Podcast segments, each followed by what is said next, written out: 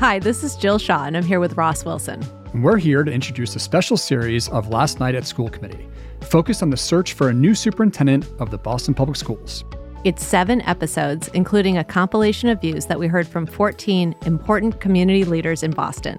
And individual interviews with the past 6 superintendents of Boston, including Tommy Chang and Brenda Casilius. We ask these guests their views on the type of leader that Boston needs now and the priorities for our public school system. The question is, Ross, who will be successful in the role? Yes, and what can Bostonians do to make the next superintendent's term impactful and successful? Today, Ross and I are joined by Mike Contompasis, who served as interim superintendent of Boston Public Schools from 2006 to 2007.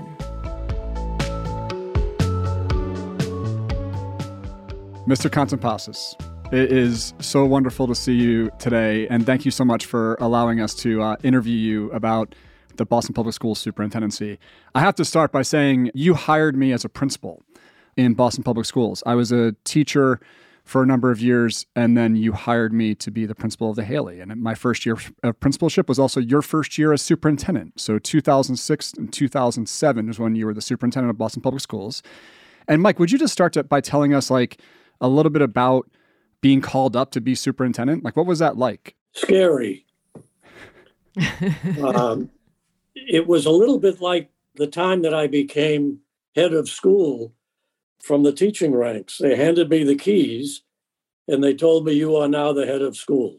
I had little or no experience doing any of that other than some of the things that I did in administration within the Latin school. But people have forgotten that both Tom Payzant and I, decided that we would retire at the same time. How did that go? That didn't work out, huh?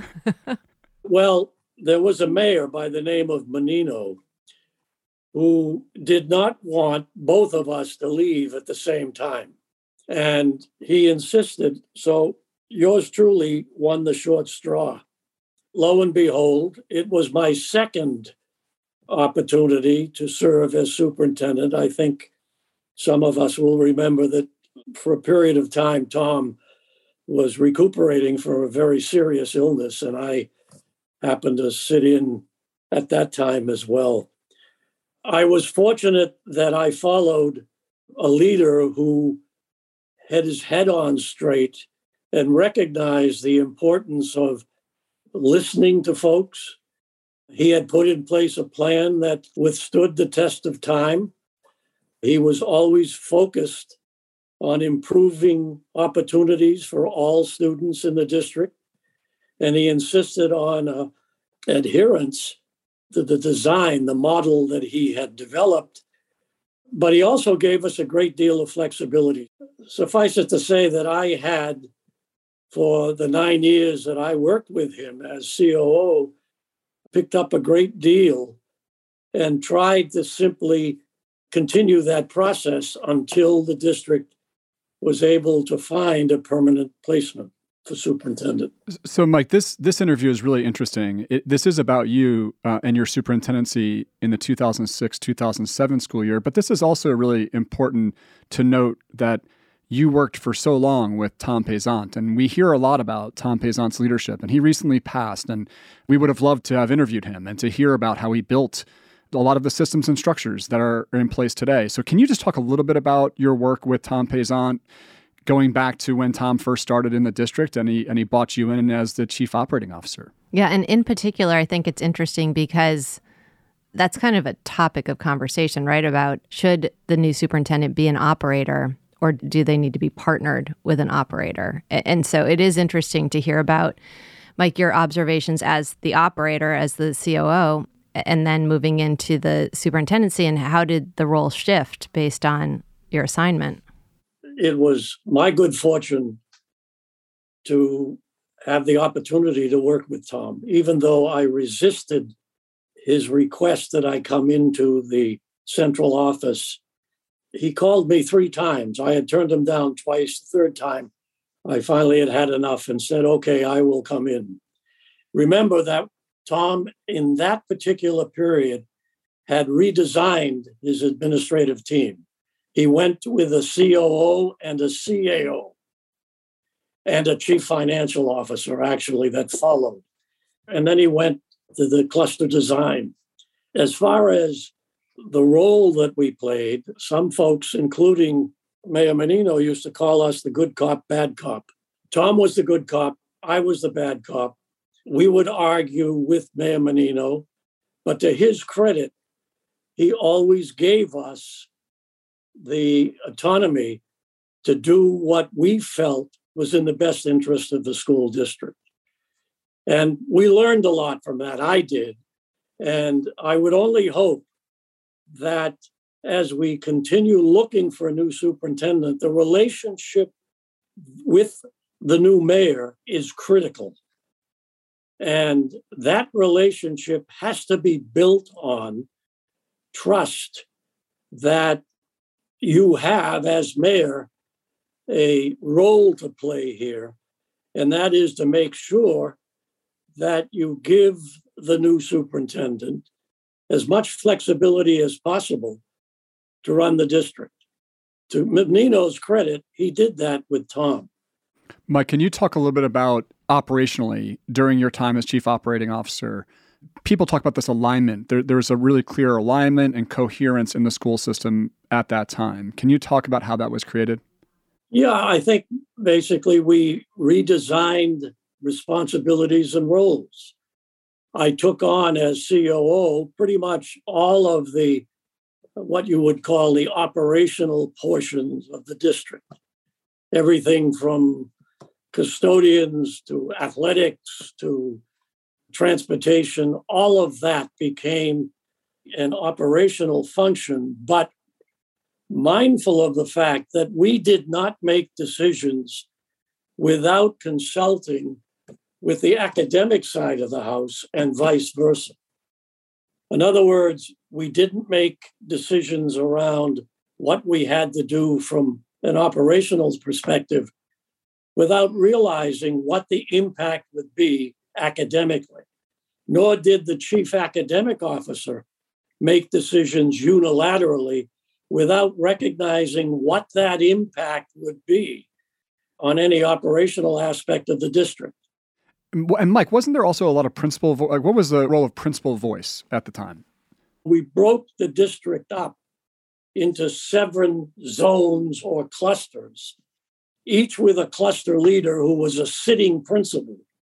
Every cluster leader, along with the central team, met weekly with Tom. So did that work better? Because that makes a lot of sense. What I recall is he had these weekly meetings where the superintendent and Mike and the team would have these principals in the room, and they would ask them for feedback about the decisions that they were thinking about, right? And they were also hearing feedback from these principals about how it was going out there. Right. And then that team at the central level was saying, geez, well, what are we going to do to help support these principals? Yeah. It just makes sense to think about it in smaller chunks. It's a big city. Why did the district move away from that?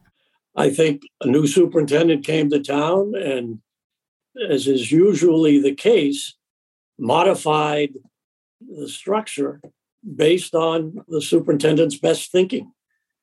It drifted away from the school leader being a cluster leader as well, to one in which you now see an evolution which has resulted in, I don't know, X number of school superintendents.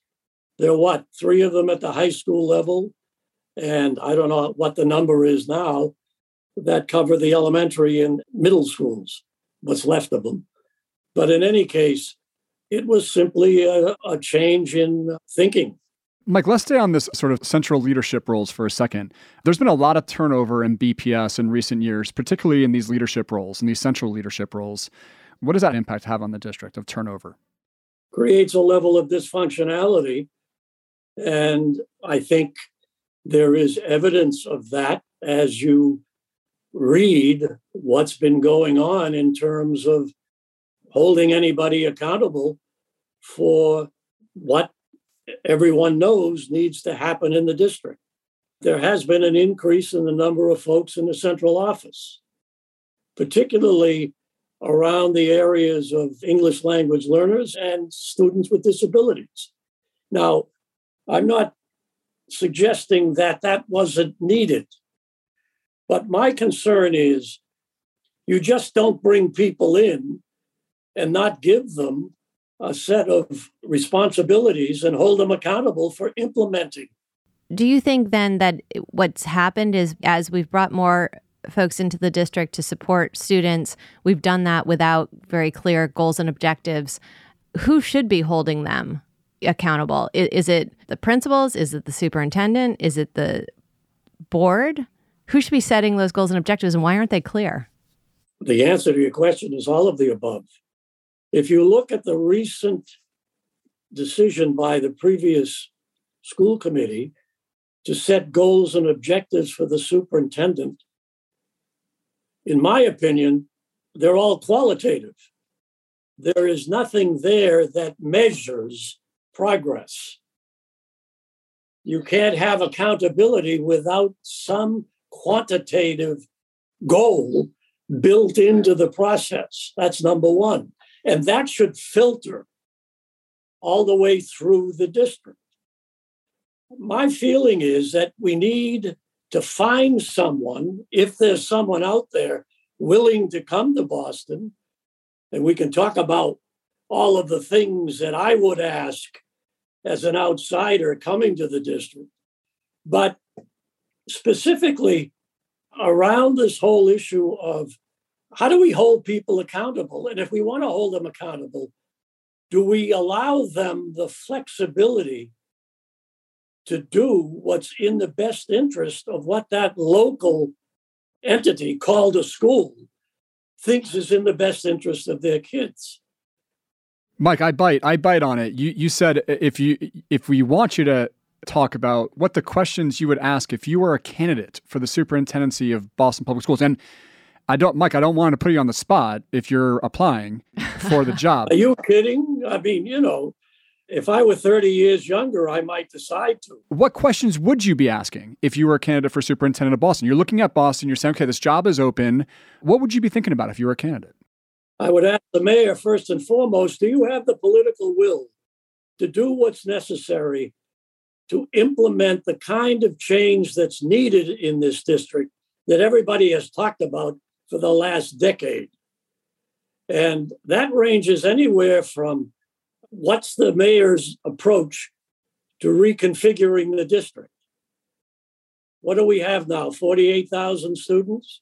We have a whole bunch of schools that are under-enrolled.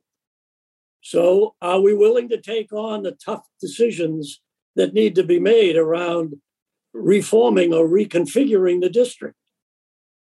We don't need all of the schools we have.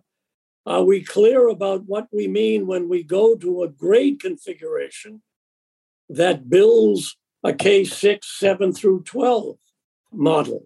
What kind of support are we willing to give principals, particularly with the kind of turnover that is anticipated with new principals? You just don't send a new principal into a school and give them the keys. You guys all know these issues. No, it's nice to hear you say them, though. It's very valid. It's validating. It feels good. Let me keep going. Instead of just simply talking about it, are we willing to bring some cohesion to all of these groups that are out there now in the district that constantly are on speed dial with the media when they're asked to express their opinion? We have lots of opinions, but we need to have some structure in place, which hopefully co-creates with the community. Right. Well, that's a real strategic plan, right? That's a real plan that says, here's the makeup of our institution, here are their needs, here's our goals and objectives, and here's how we're going to get there. Right. Am I willing to design a curriculum that at least is seamless throughout the district? So, am I willing to look at instruction differently? Am I willing to buy into the idea that the old factory model doesn't work anymore for all kids? Am I willing to buy into what the neuroscientists are telling us around how kids learn, how students learn. You know, it's student assignment, it's transportation, it's the academic stuff. I mean, what are we doing around high school redesign? Are we going to redesign it and still have schedules that are locked into a set model? We want someone that thinks out of the box. At the end of the day, you're saying this all starts with the mayor. And if the mayor doesn't have an appetite for supporting this and making the changes, right, building the strategic plan, making the changes and defending them politically, then it continues to be game over. Yep. If that's the first question you're asking as a candidate, and do you have the will to take on these hard issues, and the answer is no, right? Then as a I'm assuming as a candidate, you're saying that this is not the right job. If you're a good candidate, why would you say yes? Interesting. Yeah. By the way, I don't limit this to the mayor as well. I want the Boston delegation to be part of the solution. These are the elected members in the Massachusetts State House who represent Boston. Yeah. From my perspective, and they'll probably get mad at me, but, you know, what can I tell you? They spend an awful lot of time complaining. But when are they advocating for the kind of change that is necessary in order to improve access for all kids in the district? Is another question. Do I report to the school committee? Do I report to the mayor? People have short memories. Does anybody recall what we went through with an elected school committee? But Mike, if you're a superintendent candidate, you're saying, hey, who am I going to report to? Like who is actually in charge? Yeah. And will the school committee, which is currently appointed by the mayor, but actively being challenged to move from our city council to move to an elected committee, you're saying as a new superintendent, you would really want to know what that will mean over the next 2 years, right? That this is being proposed. Ross, it goes back to what you asked me earlier.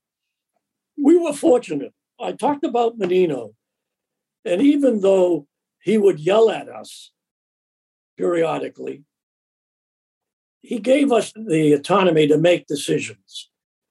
We also had a very strong school committee and a strong leader of the school committee. I don't think people understand. We've lost track. We had a rule in the school department that all issues for the next meeting would be made public the Friday before the meeting. If it wasn't on that agenda, it wasn't discussed. We had a procedure that if we did not have consensus on the committee on an issue, we tabled it until we built that consensus on controversial issues. How many of the issues that come up before the committee nowadays, they haven't even been briefed on before it's presented? That doesn't work. And I'd want to know from the committee what their model is for establishing what they are legally charged to do, and that is to make policy. What about state receivership? Would you want to know anything more about state receivership if you're a candidate for superintendent? Yeah, I'd like to know, first of all, if that's the direction that the state decides to go in. My first question would be, does the district or does the state have the capacity to really implement a district-wide receivership? And secondly, if receivership is a direction that's indicated, break up the district in such a way that the schools that are listed as performing are not necessarily under the same receivership as those that are in need of intervention. I don't know where receivership in a district as large as Boston has worked. Many years ago, Ted Sizer at Brown, when he started the whole issue around school reform, said the biggest impediment to any kind of change is the thicket that exists out there in public education. You can identify the parts of the thicket as well as I can. And if you do not address the status quo, which is protected by that thicket, you're not going to get any kind of change to begin with. And so I would ask, is there a possibility that part of the system could be put into receivership? And would that work? Given the thicket, given the conditions that are in Boston presently, and the questions that are surrounding the school district, is it possible, Mike, to get a superintendent here who will be able to stay for a long time and create coherence and create the conditions for success for our students? Would it be easier to find someone who's very familiar with the district? It feels like if you're coming from the outside, given some of the other conversations we've had with past superintendents, this is a hard place to arrive at. And then with all of these different issues to address. But maybe you could opine on that, Mike. Well, I think it's necessary that you have someone that has institutional memory in some sort of leadership position. You could have someone coming in, if indeed you want to follow the receivership model. Do you necessarily need an educator to come in and manage the district and get some of the pieces that need fixing back in order? So I don't want to suggest that we won't be able to find anybody, but there are key issues here that have consistently had a negative impact on the sustainability of someone that comes into that position. I guess we need to have answers to the questions that I'm raising. We've had a approach here in Boston, an additive list for our superintendent criteria over the years. I think that list is now 7 pages of criteria that we're looking for in a new superintendent. And we've said in the past that if that description is that long, you have no description. You are essentially just putting out everything out without being clear about what the priorities are. So from your point of view, Mike, if we're going to narrow down the job description or narrow down the focus and the role of the superintendent in Boston, what would those priorities be? What would be asking that person to do? What would be the top 3, the top 5 things that need to get done in the Boston Public Schools for the superintendent? Well, I think the first is to analyze and redesign the central office to be more efficient. I don't know within the weeds what all of the difficulty happens to be, but I do know that we still have some key problems here that range anywhere from what we've talked about before. Kids with disabilities, the ESL program, academics. You need to prioritize the central office and redesign it. You've got to come up with an idea that how do you want the central office to operate? Is it going to be top down, or are you going to give the principals and heads of school the autonomy to do what's in the best interest of those kids and then hold them accountable for the results that they mutually design with the superintendent's staff or the superintendent? And you build that autonomy, you increase the flexibility and the autonomy based on the school's ability to meet those initial goals. So you just don't flat out give everybody autonomy, you earn it. But that's a different structure than what I believe is currently in place now. I think one of the key decisions I would make as superintendent would develop or design an active role for some sort of design studio, some sort of innovative arm of the district.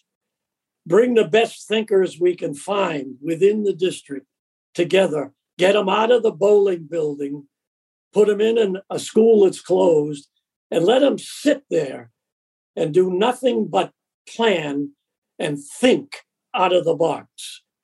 Let them think about what they want to do with instruction. Let them think about reconfiguring the district. Let them think about what they're looking for in leadership. You know, the leaders of schools in the 21st century aren't like dinosaurs like me. They are folks who think differently. Is there innovation in instruction? Is there innovation in assessment? A superintendent in a district like Boston can't do that by himself or herself. Set up something, create a deputy superintendent in charge of innovation and design, and take a look at what schools should look like in the 21st century. The other piece of this is redesigning the district differently.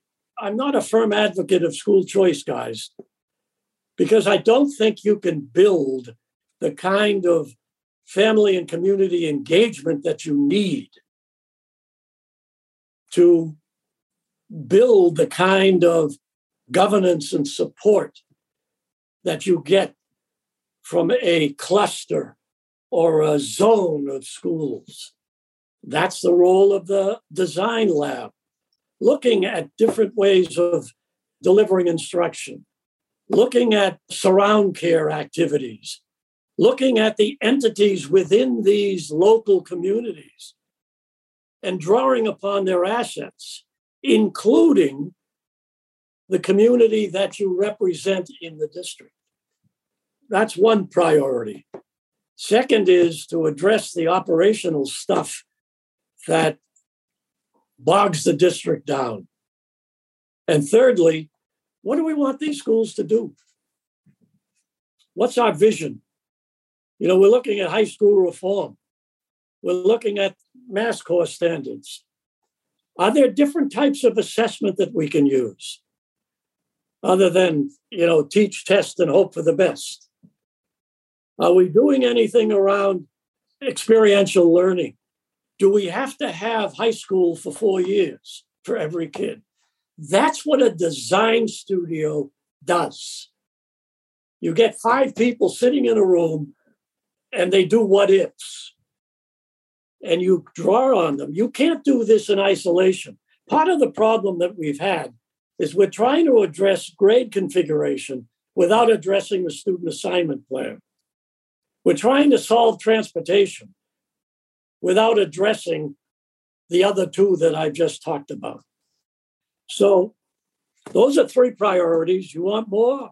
I think that's a solid 3 priorities, Mike. Last question on this. So what we've covered so far is what questions you would have for the school committee and the mayor around the viability of could this job be doable as a superintendent?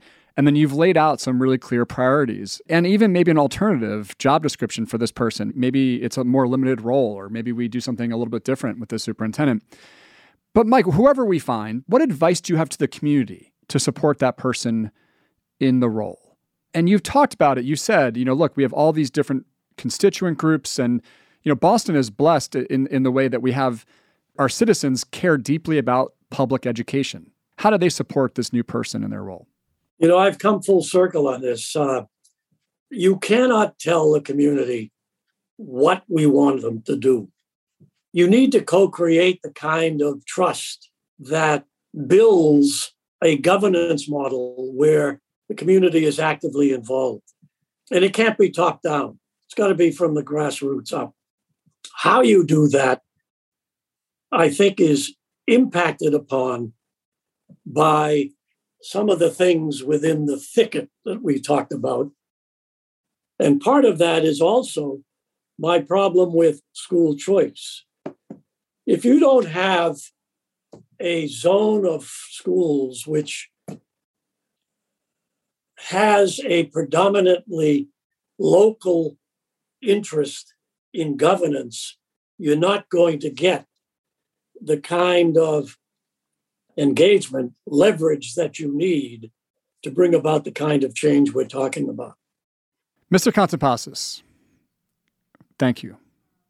Not only for spending some time with us talking about the state of education in Boston, but for your service, your lifelong service. On behalf of the Boston community, thank you for all of that service. Well, you're very kind. The system has been very good to me. It's painful to see what's going on. It really is. Well, we hope by elevating your voice and the voices of others that we'll find a way forward.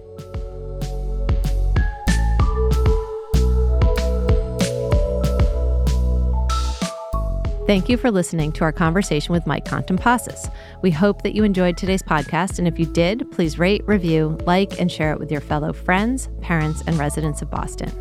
To listen to this full special series of Last Night at School Committee and to view video content, visit bostonsuperintendent.com. Tune in tomorrow for our conversation with former Superintendent Carol Johnson. Have a great day.